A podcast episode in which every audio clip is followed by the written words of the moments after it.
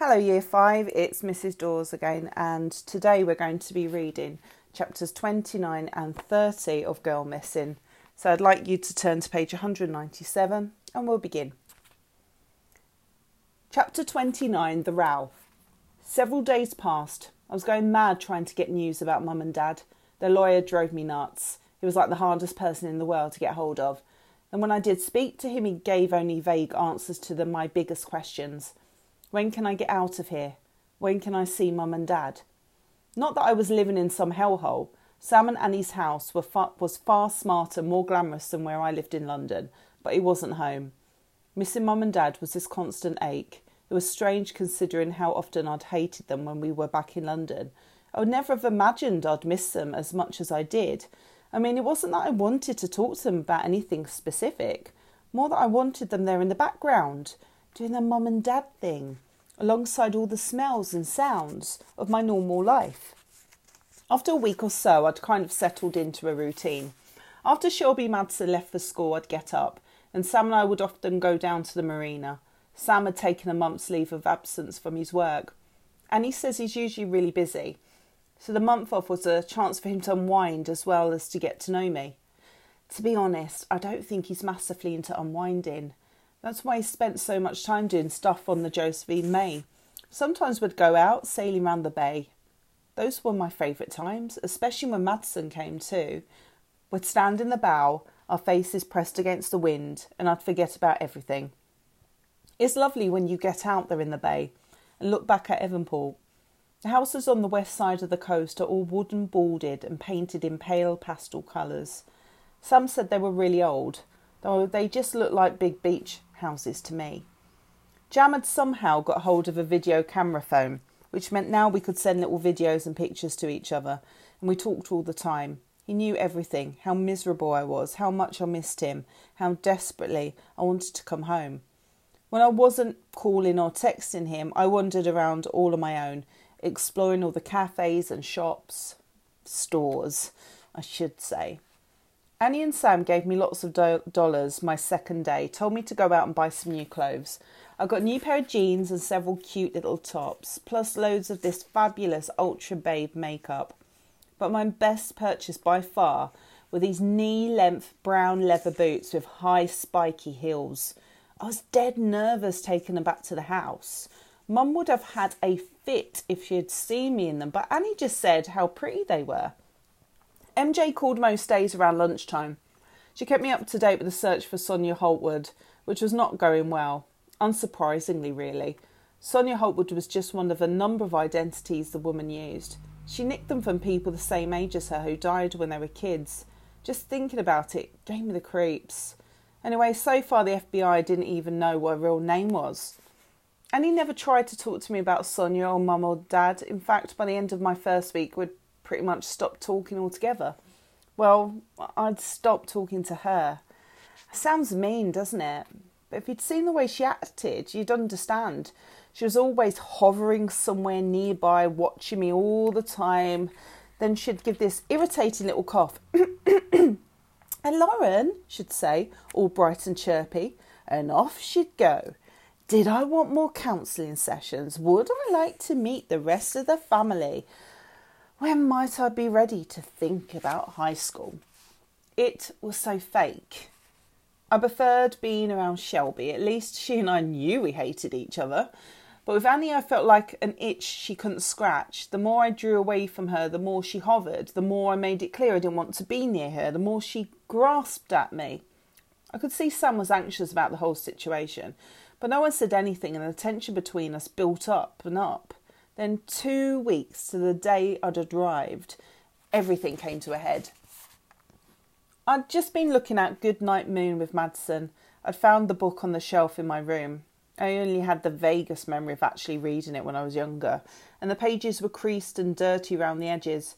But there was something strangely comforting about just holding it in my hand. I sniffed in the dry, musty, deeply familiar smell of the paper while Madison learned some poem she wanted to do for show and tell. The next day she was laughing because she kept getting the words ants and pants muddled up. Then Mum and Dad's lawyer, Mr. Sanchez, phoned. Something wrong, I said. I do have news, he said. Taylor Carson's out on bail now, and so are your adoptive mum and dad. So can I see them? I said eagerly. No, this is the problem, he said. The Purdeys are trying to block any kind of access visit. They are arguing this is a serious legal risk that your adoptive parents will attempt to adopt you if you are allowed to see them. I'll speak to them, I said. I put down the phone, seething with fury. Annie fluttered out of the kitchen. Any news, Lauren? I marched up to her. How dare you try and stop me from seeing my mum and dad? Annie blanched. Wait, Lauren, she said. You, you don't understand. They brought me up for 11 years, I shouted. I have a right to see them. Sam and Shelby appeared from nowhere. They took you away from us, Annie wrung her hands. They didn't know where I'd really come from, I yelled. But even if they did, they're still my parents, more than you are. Don't speak to my mum like that, Shelby snapped. Everyone calm down, Sam said. Lauren, I know this is hard, but you have to face what they've done. They don't deserve to see you. What about me? I shrieked. Stuck here forever? I hate it here. I hate it. I hate it here. I turned and ran up the stairs. I could hear Annie pounding after me, Sam calling her to come back. I got to my room and slammed the door. But there was no lock. A few later, few seconds later, Annie barged in. Get out! I yelled. No. Her eyes narrowed. I swore at her. She marched across to the bed and yanked on my arm. How dare you treat me like this? she yelled, pulling me upright. Her face was completely red, her eyeballs bulging with fury. I've done nothing but tiptoe around you since you got here. I love you so much and you won't even let me in. You don't love me, I screamed. You don't even know me. We stood there, face to face, glaring at each other. I waited, hoping she would just walk away and leave me alone. But instead, she let out a long, slow sigh. I'm sorry, she said. I shouldn't have shouted. She paused. There's something I'd, I'd like to show you, please. Thrown by her change of tone, I followed her sulkily into one of the guest rooms. Annie walked over to a tall cupboard in the corner and opened the door. Those eleven years while your mum and dad were enjoying you, I was doing this. I peered into the cupboard. It was overflowing with files and boxes of papers, stacks of yellowing newspaper clippings and internet printouts were piled on the shelves. Annie reached in and grabbed a file at random. She pushed it towards me. I read the peeling sticky label. Possible sightings of Martha. It was at least three centimetres thick. Looking for you was all I did, Annie said. I was obsessed. I neglected Shelby, I neglected Sam. We even split up for a while. In the end, everyone was telling me to let go. You weren't coming back, but I never gave up. She turned to me. Maybe you're angry with us because you think we didn't try hard enough to find you? No, I said honestly. I never thought about it like that. I mean, I know it must have been hard not knowing, but hard? Annie stared at me. I was terrified the whole time. I couldn't eat, I couldn't sleep, I stopped living. Wherever I went, I saw you. Whatever I did, nothing ever took away the terrible guilt that I hadn't protected you properly that day. Her lip trembled. A terrible fear. But you can't punish my mum and dad for that. Tears pricked at my eyes. They were desperate for a child. And when I paid Sonia all that money, they didn't know I wasn't hers. Annie ran her hand through her hair. Hadn't it occurred to you that if nobody was prepared to pay people like Sonia Holtwood that huge amount of money they want, they'd have no incentive to steal children and sell them? She walked out of the room. I sat down on the floor stunned. I'd never thought about what Mum and Dad had done like that. A great wave of misery welled up through me. I put my face in my hands. Why was all this happening to me? It wasn't fair. After a few minutes, I felt a little hand patting my back. I looked up. It was Madison. Her chocolatey eyes were round with concern. Hey, Lauren, she said. She put her arms around me and hugged me. It was the first proper human contact I'd had in a fortnight, and I squeezed her back tightly. I brought something to show you, she said, pointing to a slim album on the floor beside her. I sniffed and tried to smile at her. What's that? I said. My special photo album, she said. Pictures of you and some of me. Do you want to see? I nodded, wiping my face. Madison snuggled next to me on the floor and we looked through the album together. The first few pages were all baby photos, marked with my name and the date. I stared at them, my eyes filling with tears again. Here was a life I'd lost, the life I'd so longed to know about back in London. I wanted to show you earlier, Madison explained. Mummy said I should wait until you were ready, like she's waiting for you to meet Gramps and Grandma, but I thought you'd like them. Look. She turned a few pages to another set of baby pictures. The lighting and clothes were different, but otherwise I looked similar the same chubby face and brown hair. Wait, I looked more closely. I've got brown eyes in these, I said. Madison giggled. That's me. We look alike, don't we? she said proudly. Everyone says we look like Daddy, too. I looked at her. I could see the similarity between Maddie and Sam. The same turned up nose and smooth olive skin. Did I look like that too? I turned another page. This set of pictures showed Madison. No, this was me again on a beach. I looked about three. There was a pla- red plastic bucket in my hand. It jogged something in my memory from my hypnotherapy with Carla. My bucket, I said, my heart suddenly beating fast. On the beach. That was where I played hide and seek with my mother. Ranny. Madison nodded. It's near here, Long Mile Beach. It's where you went missing. Mummy told me. She pointed to the bottom of the page. I grasped, I gasped. It was the woman from my memory, her eyes sparkling, her arms wrapped around me. That's Mummy, Madison said. Wasn't she pretty? I stared at the picture. It was weird seeing the face outside my own head, unreal somehow. I tried to match the beautiful woman I was looking at with the reality of Annie's strained, lined face, the similarity was there. I could see that now, especially round the eyes. But eleven years on, Annie looked like an old woman. No, not exactly older, more like the ghost of the woman in the picture. Mummy said she went sad when you went away, Madison said, tracing her finger down the picture. Why isn't she happy now that you're back?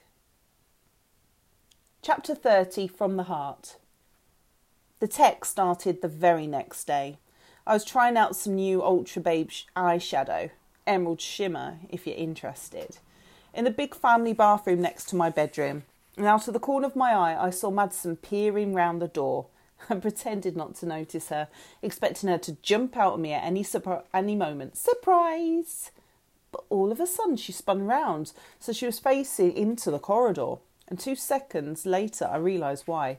Shelby was there. She didn't notice me inside by the sink, but I could see the back of her yellow head as she moved closer to Madison in the doorway. Pew, what's that smell? Shelby said. From all the giggling that followed, I guess she was with some of her snotty school friends. One or two girls often came home with her after school and spent hours prattling on about the boys they fancied or the latest lip injection they were trying to persuade their parents to let them have. Pew, that smells disgusting. Shelby's voice rose in mock horror. More giggling. I shifted a little so I could see more clearly. Shelby was standing side on to me now, holding her nose. Madison was shrunk up against the door jamb. There was this awful blank look on her face as if she was trying to pretend she wasn't there. I froze, my eyeshadow brush still in my hand. And then, before I could do or say anything, Shelby reached out and lifted Madison's little top. She lifted it right up so I could see the whole Madison's flat white little belly. There was a cluster of little bruises down Madison's side. Some were a dark purple, others more faded and greeny yellow. Smelly girls get punished, Shelby sneered. I held my breath, unable to believe what I was seeing. In a single deliberate movement, Shelby leaned across and twisted a knot of flesh just under Madison's ribs. Madison flinched, tried to pull away, but Shelby was too strong. In one long stride, I was there. I shoved Shelby in the chest. She stumbled back across the corridor, crashing into one of her stupid friends. Stay away from her, I hissed, or I'll make you sorry. I caught a flash of the friend, her mouth wide open, and Shelby herself, her eyes glinting like bullets. Then I dragged Madison back into the bathroom and slammed the door shut. I was breathing heavily, my hands shaking with fury. I looked down at Madison. She was leaning against the wall, her face half turned from me, her neck and cheeks burned red. I touched her shoulder. Are you okay? She stiffened, pulled away a little. I was itching to drag her downstairs and show Annie and Sam what Shelby had done, had clearly been doing for some time. Evil, evil cow. But could see that kind of attention was the last thing Madison wanted. If she ever tries anything like that again, you tell me. Madison just stood there, rigid as a pencil, her face convulsed with shame. I went back to the sink. The eyeshadow brush was still clutched in my hand. My eye fell on the little pad of eyeshadow I'd been trying out earlier. I held it out to Madison. Would you like to try some on? She gave me the tiniest of nods. I sat on the edge of the tub and scooped some of the glittery green powder onto the tiny padded stick. I held it up. This colour will go really well with your eyes, I said. You'll look like a movie star. Madison took a step towards me. She watched the stick as I brought it up to her face. Close your eyes, I said, and she did. I smeared a little of the powder on each lid. Don't want to put on too much, though, I chatted, or you'll look like Miss, Mrs. Shrek. Madison giggled. I added a dab of mascara after the eyeshadow, then a slash of pale pink lipstick. You're so pretty, I said. In a few years, you'll be fighting off all the boys in your class. Madison made a face. Boys suck, she said. I grinned at her, then spun her round so she could see herself in the mirror. She didn't say anything, but this little smile crept across her mouth. Hey, let me take a video. I whipped out my phone. Pose! Madison went through her repertoire of acting faces happy, sad, cross, scared, and her piece de resistance madly in love. We both laughed, and I felt a surge of love for her as she smoothed out her long hair and scampered out of the bathroom. Poor little kid. What chance did she have with totally screwed up parents and a sister like Shelby? My phone beeped as I was packing up my makeup things into a cute little bag I'd bought the day before. I flicked it open, thinking it was probably Jam, texting just before he went to bed. I opened the text totally unprepared for what I was about to see. One line, three words. Say nothing, B. My breath caught in my throat. Shelby. It had to be. I thought about marching into her room and slapping her silly face. My heart pounded with fear, anger. Then I decided she wasn't worth it. I deleted the message and slipped the phone back in my pocket Apart from the hand shaking a bit, anyone watching wouldn't have even thought I was bothered. Again, another two really exciting chapters. I hope you enjoyed reading those with me. And like always, enjoy the rest of your day. Have a fantastic time, and I'll see you soon. Bye.